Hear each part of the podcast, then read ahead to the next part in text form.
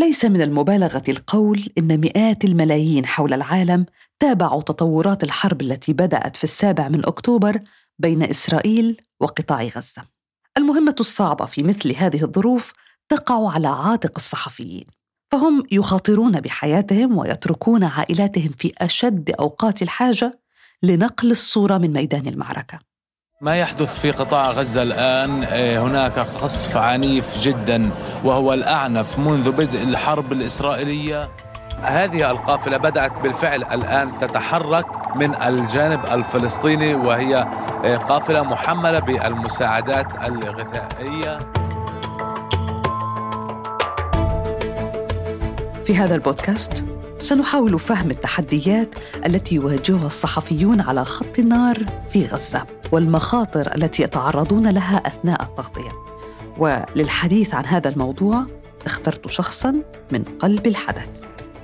لعل استمرار تمديد الهدن الإنسانية في قطاع غزة يمنح سكان القطاع فرصة للنجاة من الموت ولو بشكل مؤقت. سيف السويطي الحرة غزة. مراسلنا سيف الصويطي سيزيح لنا الستار عن تفاصيل لا نعرفها نحن كمشاهدين عن ظروف عمل الصحفيين في هذه الحرب والتي وصفت بالأعنف والأشد خطورة التي يشهدها قطاع غزة. أنا يسرى أمين وهذا بودكاست زوايا من سوا بودكاست. البداية 7 أكتوبر 2023 أنا كنت في البيت يوم السابع من أكتوبر كنت متواجد في البيت و اتفاجأنا في الحدث اللي صار اللي هو الهجوم على غلاف غزة من ثم ردة الفعل الإسرائيلية على هذا الهجوم وبالتالي كان هناك يعني قصف عنيف على غزة. أنا كنت متواجد في المكتب في البداية بمارس عملي. والتغطيه الإعلامية نقوم فيها ولكن كثافة القصف والامر أجبرتني أن أنا أسيب المكتب وشغلي وأتوجه للبيت فورا. كون زوجتي وأطفالي بالمناسبة أنا عندي طفلين رياض عندي ست سنوات وجاد ثلاث سنوات. فبالتالي كان لابد أن أنا أتوجه للبيت لحتى امنهم ظل أنه كان القصف مستهدف كل مناطق غزة. سيف بسبب كثافة القصف أنت غادرت المكتب متوجه إلى المنزل للاطمئنان على عائلتك. أين يقع المنزل وهل هو بعيد عن مقر عملك؟ أنا أسكن في مخيم الشاطئ في مدينة غزة يعني أو بالتحديد في غرب مدينة غزة. أنا كنت متواجد في المكتب بعيد عن مكان سكني تقريبا 2 كيلو. تمام؟ المخيم ومخيم الشاطئ آه، كان الضربات الإسرائيلية والخصف الإسرائيلي كان مركز بشكل كبير عليه. في البداية كنا نشعر أنه في شعور أمان شوية في المخيم لأنه كونه أول نزوح كان للناس من المناطق الشرقية لمدينة غزة واتجهوا نحو الغرب. بالمناسبة مخيم الشاطئ بيقع على شاطئ البحر يعني. في اعتقاد لدى الناس إنه المناطق الغربية آمنة أكثر من المناطق الحدودية والمناطق الشرقية. لكن هاي الحرب كانت الأمر مختلف تماما. كان التركيز وكثافة النيران الإسرائيلية والقصف من المناطق الغربية وعلى مخيم الشاطئ بالتحديد. وأنا بالمناسبة لا أبعد عن مستشفى الشفاء سوى آه، نص كيلو يعني. آه، تمام؟ فهنا الأمر زاد آه، حالة الخوف وعدم الشعور بالأمان. كان في قصف حوالين البيت بشكل كبير استهداف عدة منازل وبيوت لجيراننا حتى لاقرباء إلنا. فبالتالي اضطرينا إنه أنا نقلتهم من مخيم الشاطئ إلى بيت حماية. هناك المنطقة تعرضت لقصف أكبر فاضطريت إني أنا أرجع أخذهم من بيت حماية وأرجع فيهم على بيتي في الشاطئ. وطبعا أنا رجعت على عملي كنت أتنقل ما بين المحافظة الوسطى وخان يونس وغزة ومستشفى الشفاء وأرجع في خلال آخر الليل ساعات الليل أكون عند اولادي وزوجتي ما أقدر أسيبهم لأنه كان الوضع خطر والوضع يعني ما مر علينا قبل هيك حروب مثل هيك بين واجبك الصحفي في تغطية الحدث ودورك كأب عائلة مسؤول عن رعايتها وتوفير الأمان لها هل استطعت سيف في ظل هذه الحرب التوفيق بين الاثنين معا؟ وكيف؟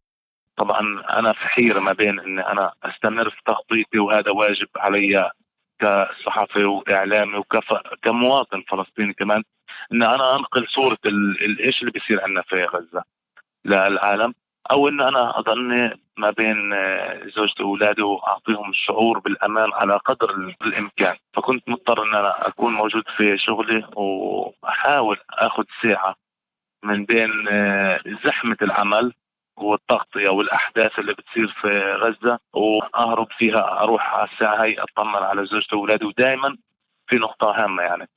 أنا كنت دائما أقول لهم عندها خلصت. يومين وحيعلنوا وقف إطلاق النار.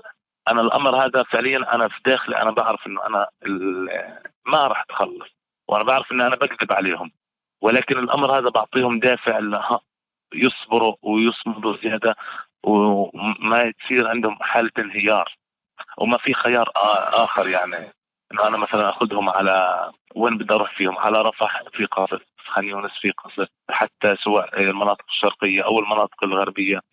فكل الأماكن مستهدفة حتى وأنا متواجد في مستشفى ناصر في خان يونس كان في استهدافات على باب المستشفى وفي محيط المستشفى. فما في مكان آمن. بعض اللحظات يتوقف عندها الزمن. سيف إيه أصعب لحظة؟ مرت عليك من بداية الحرب؟ لأول مرة تم قطع الاتصال عن قطاع غزة بشكل كامل. أنا كنت متواجد في خان يونس وكانوا كانت زوجتي واطفالي لسه في غزة. تمام؟ فهذا الأمر وحده كفيل.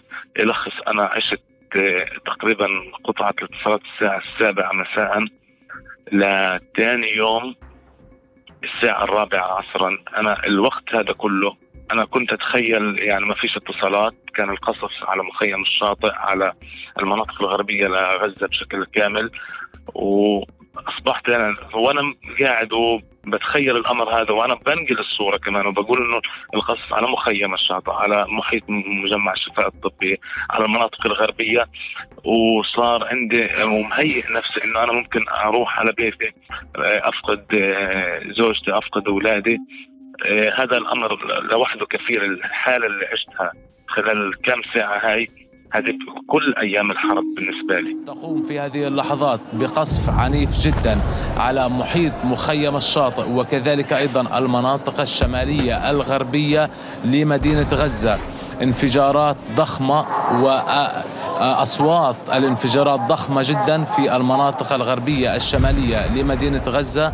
بالطبع هناك انقطاع كامل في شبكة الاتصالات وكذلك الإنترنت. أيضا آه، هناك الساعة 3 الفجر كطور حالة القلق اللي عشتها بدي أشغل سيارتي وأتحرك على غزة. كيف؟ آه، خطر مش خطر؟ آه، ما بعرف. المهم أنا بدي أطمن على زوجتي وأولادي هم طلعوا من البيت ولا هم في البيت؟ طب هم البيت انخصف ولا ما انخصف؟ مش قادر أنت تصل لأي خبر. أو أي شيء يعطيك حالة من الأمان اطمئنان على زوجتك. صباحا الساعة العشرة صباحا شغلت سيارتي وتوجهت على غزة. وهذا اليوم اللي هو أنا أخذت زوجتي وأولادي فيه وجيت فيه مع الجنوب. يعني أخبرتنا سيف كيف كنت تتنقل من منطقة لأخرى في محاولة مستميتة لتأمين عائلتك. ثم العودة مرة أخرى لمكان العمل. فهل كان مقر عملك آمن؟ حالي كحال الصحفيين كلهم في غزة. مكتبنا في بداية الحرب أو أول أسبوع من الحرب تعرض للقصف اضطرينا نطلع من المكتب اللي إحنا فيه توجهنا لمكتب آه، آخر في محيط آه، مستشفى الشفاء. كان الخطر أكبر. اضطرينا أخذنا فندق على البحر. قلنا هذا مكان يعني سياحي وفندق ممكن ما يكون معرض للقصف أو للخطر. التجأ الفندق هذا لنكمل رسالتنا اللي بدنا نوصلها للعالم. ولكن برضه في نفس الليلة إطلاق آه، قنابل آه، غاز علينا على داخل الفندق. فاضطرينا طلعنا من الفندق تقريبا الساعة الواحدة ليلا وتوجهنا لمستشفى الشفاء. مستشفى الشفاء كانت طبعا فيها اكتظاظ بشكل كبير سواء من النازحين أو من الصحفيين. عشنا ليلة في الشفاء وكانت الأصعب والأقصى علينا. من ثم توجهنا كان طبعا تحذير الجيش إنه وطلب الجيش إنه نتوجه على الجنوب. فطلعنا أخذنا معداتنا. آه، أنا وفريق كامل يعني من الزملاء الصحفيين سواء مصورين أو بنحكي آه، مراسلين. وتوجهنا لمدينة خان يونس. طيب يعني لوجستيا كيف تمكنتم من البقاء في العراء تقريبا؟ كل هذه المدة. إزاي بتقدروا تأمنوا أكل وشرب وإنترنت واتصالات عشان تتمكنوا من تأدية عملكم؟ طبعا لما نحكي إحنا آه، إيش معوقات أمامنا إيش ظروف صعبة مرت فينا أول نقطة إنه إحنا بنشتغل من الشارع. ما في أي شيء إحنا في البرد عملنا خيمة من جبنا كم خشبة ودقدقناهم صرنا إحنا كصحفيين ومش مهمتنا ولكن بدنا نأمن نفسنا من المطر من الريح آه، من الأمور هذه. ندق خشبة على خشبة نجيب نايلون نربط آه، خيمة عملنا خيمة نمشي أمورنا فيها. واستمرينا في الشارع طبعا داخل آه، مجمع ناصر الطبي. بنفس اللحظة صعوبة الحصول على الكهرباء يعني كان ما فيش كهرباء في غزة. OK معنا مولد كهرباء أيضا المولد بده سولار. فهذه مهمة كل واحد فينا كان إنه كيف إحنا نوفر سولار. سواء مش فقط يعني نقول هذه مهمة ال vendor ولا الخدمة اللوجستية للمكان مشتغل فيه لا كل واحد فينا مهمته إنه كيف يجيب سولار عشان يقدر يستمر إنه يشتغل هاي مهمة. هاي طبعا ما يعني هذا كله شغل في الكواليس نقدر نحكي عليه. نقطة ثانية كمان أنا ما بين انقطاع الإنترنت والاتصالات كان هذا أمر برضه بصعب علينا التواصل على الحصول على المعلومة كمان أيضا. كنا ننتظر سيارات الإسعاف لما تيجي عشان نعرف وين إحنا القصف. إيش صار هنا. نحاول قدر الإمكان نتواصل. استخدمنا الشبكات الاتصال الاخرى غير الشبكات الفلسطينية ولكن طبعا كنا محتاجين نطلع ما يقارب ست طوابق عشان نلقط إشارة آه، سواء إسرائيلية أو مصرية مشان نشبك نت ونقدر نتواصل مع حدا في غزة نشوف إيش اللي صار عندهم. هذا كمان بيصعب علينا الحصول على المعلومة وكانت المعلومة فعليا آه، صعب إنك تحصل عليها بسهولة. سيف يعني آه، نعرف جميعا بارتفاع حصيلة الضحايا في صفوف الصحفيين والعاملين في المجال الإعلامي. بالنسبة لك هل خسرت زملاء صحفيين خلال هذه التغطية؟ الزميل محمد أبو حطب مراسل تلفزيون فلسطين آه، كان معنا في مستشفى ناصر. روح على بيته هو سكان بالمناسبة هو سكان مدينة خان يونس يعني في نفس المكان نفس المدينة المتواجدة في المستشفى. ولا زال يعني البكاء والأنين في كل شارع في كل زاوية في في كل بيت ينظر إلى هذه المشاهد أو يصاب محمد روح غادر وروح على بيته ودخل بيته تم استهداف البيت. قتل هو وجميع أفراد أسرته. في عدة زملاء أيضا تم استهدافهم منازلهم أو حتى أيضا في الزميل بلال جد الله مدير بيت الصحافة الفلسطيني تم قنصه. قنص متعمد. عدة زملاء تم استهدافهم بشكل متعمد وبشكل مباشر.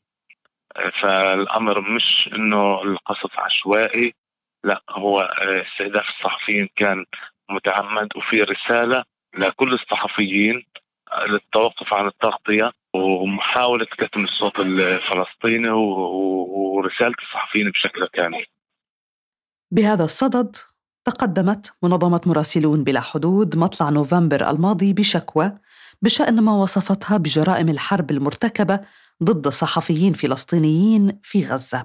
وطالبت المدعي العام للمحكمة الجنائية الدولية بإجراء تحقيق.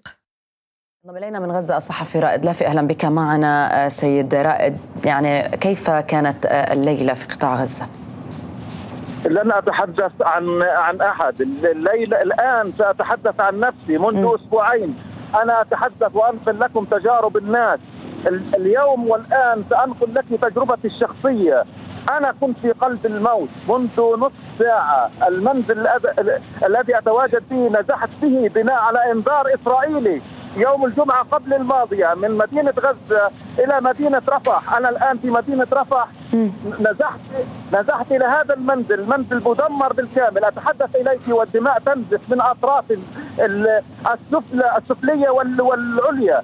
رأينا الموت في أعيننا نجونا بأعجوبة. طبعا إحنا يعني ظل عملنا كنا نحاول قدر الإمكان ما نتحرك على الأماكن اللي ممكن يكون فيها القصف مكثف ومركز ولكن كان أيضا في مناطق أخرى تم استهدافها بشكل مباشر. لذلك يعني استمرار آه، عملنا كصحفيين في البداية ما في سيارات طبعا وسائل نقل إحنا وصلنا مرحله كان عندنا مخزون احتياطي من الوقود لسياراتنا وهيك أمر بعد التجأنا إنه إحنا نستخدم العربات آه، اللي بتجرها الدواب أو الحمير. لنتنقل من مكان لمكان. طبعا تنقلنا بيكون خلال ساعات النهار فقط الليل صعب إنه إحنا نتحرك فيه. هذا لوحده برضه كمان يعني كان بيعيق عملنا بشكل كبير وبشكل خطر علينا ولكن إحنا مجبرين. نظلنا متواجدين في المستشفى دون ما نتحرك في مناطق ثانية ابو رزق لا حول ولا شان الله يا ابو رزق تموت. ابو رزق من شان الله. ليش ابو رزق شفنا بعض على الباب. ابو رزق من شان الله. تقول لجنة حماية الصحفيين ومقرها نيويورك وهي لجنة تقوم بالتحقيق في جميع التقارير المتعلقة بمقتل الصحفيين والعاملين في مجال الإعلام خلال الحرب. إنها شهدت الشهر الأكثر دموية للصحفيين منذ أن بدأت اللجنة عملها بجمع البيانات في عام 1992 وفي آخر إحصائية أصدرتها اللجنة وقت إعداد هذا البودكاست بلغ عدد الضحايا في صفوف الصحفيين 57 صحفي وعامل في مجال الإعلام 50 منهم فلسطينيين وأربعة إسرائيليين وثلاثة لبنانيين. اللجنة أيضا رصدت إصابة أحد عشر صحفيا واختفاء ثلاثة واعتقال تسعة عشر ودعنا قبل قليل شهيدنا الذين يمضون يوميا وهم يرفعون في السابع والعشرين من أكتوبر الماضي أعلن الجيش الإسرائيلي أنه لا يضمن حماية الصحفيين فهل يحميهم القانون الدولي؟ هو موجود قوانين بتحمي الصحفيين من المفترض أنه في قوانين ونصوص تضمنها كافة المؤسسات الدولية والإعلامية لحماية الصحفيين. لكن بالطبع هاي استهداف الصحفيين كان بالرغم إنهم كانوا أول شيء في عندنا طائرات الاستطلاع والبحث بتعرف هذا صحفي بتعرف كل نقطة في غزة. لما يتم استهداف أي زميل دخل بيته مجرد ما يدخل بيته يتم استهدافه. وكذلك هذا كان في نقطة ثانية. يعني كصحفيين نحن بنلبس الخوذة نلبس الدرع معنون عليه بريس ومميز سيارات اللي كنا نتحرك فيها معنون عليها TV أو press. لكن وهذا كله واضح بشكل كبير للطيران الإسرائيلي. ولكن برضه كان يقصف ويستهدف بشكل مباشر. الزميل بلال سيارته كان معنون عليها press وكان لابس درعه وخوذته وتم قنصه بشكل مباشر في المنطقة الوسطى. لا تحملها هذه الدروع ولا تحملها هذه القبعات. إنها مجرد شعارات نرتديها فقط. هي لا تحمي أي صحفي على الإطلاق. سيف يعني أنا للأسف مهما حاولت مش هقدر أضع نفسي مكانك أو أشعر باللي أنت بتشعر بيه. لكن اسمح لي أسألك سؤال بشكل شخصي. هل جاء عليك وقت حسيت إنك مش قادر تقوم بكل هذه الأدوار وإن الأفضل إنك تبقى بجانب زوجتك وأولادك؟ أو بصيغة أخرى هل يستطيع الصحفي أنه يتخلى عن دوره الميداني في سبيل محاولة تأمين عائلته في مثل هذه الظروف؟ دورنا إحنا كصحفيين في الميدان في النهاية. هاي إلى جانب إنه هو عملي ولكن في رسالة لابد إنك أنت توصلها. لو أنا تخليت عن عملي وزملائي تخلوا عن عملهم في النهاية ما راح الصورة في غزة والمشهد في غزة والحدث اللي بيصير في غزة والخبر اللي في غزة ما حد راح يسمعه من العالم.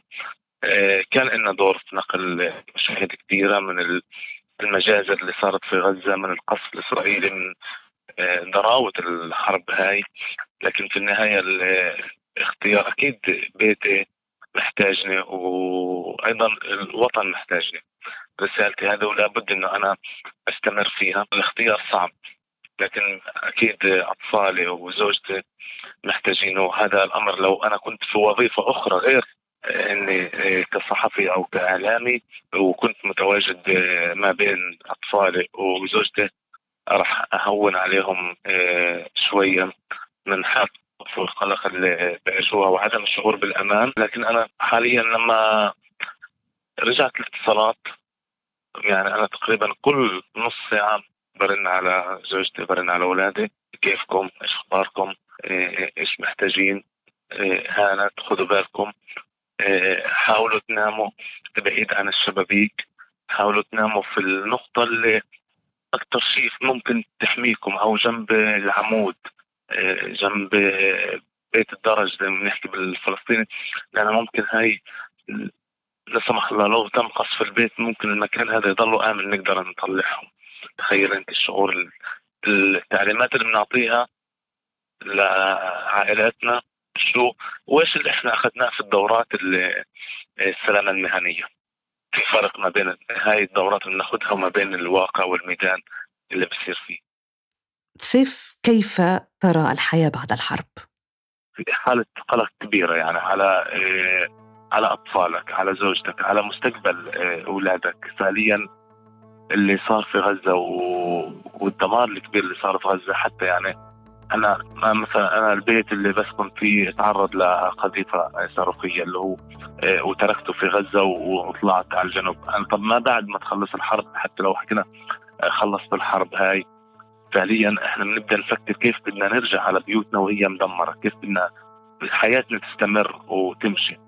فإحنا في في صورة سوداوية فعليا لمستقبلنا ومستقبل آه، أولادنا واهالينا سيف طبعا أنا بشكرك على هذه المقابلة وبتمنى لك السلامة ليك ولأسرتك. يا رب يسر. شكرا لك شكرا. كان هذا بودكاست زوايا من سوا بودكاست. أعداد وكتابات يسرى أمين. رئيسة تحرير زوايا مينيرفا داغر. هندسة صوتية بشار العزاوي. إشراف سوا بودكاست محمد فاروق عبد الرحمن. وأنا يسرى أمين. إلى اللقاء. إذا أعجبكم ما نقدمه الرجاء تقييم الحلقات على منصة الاستماع للبودكاست.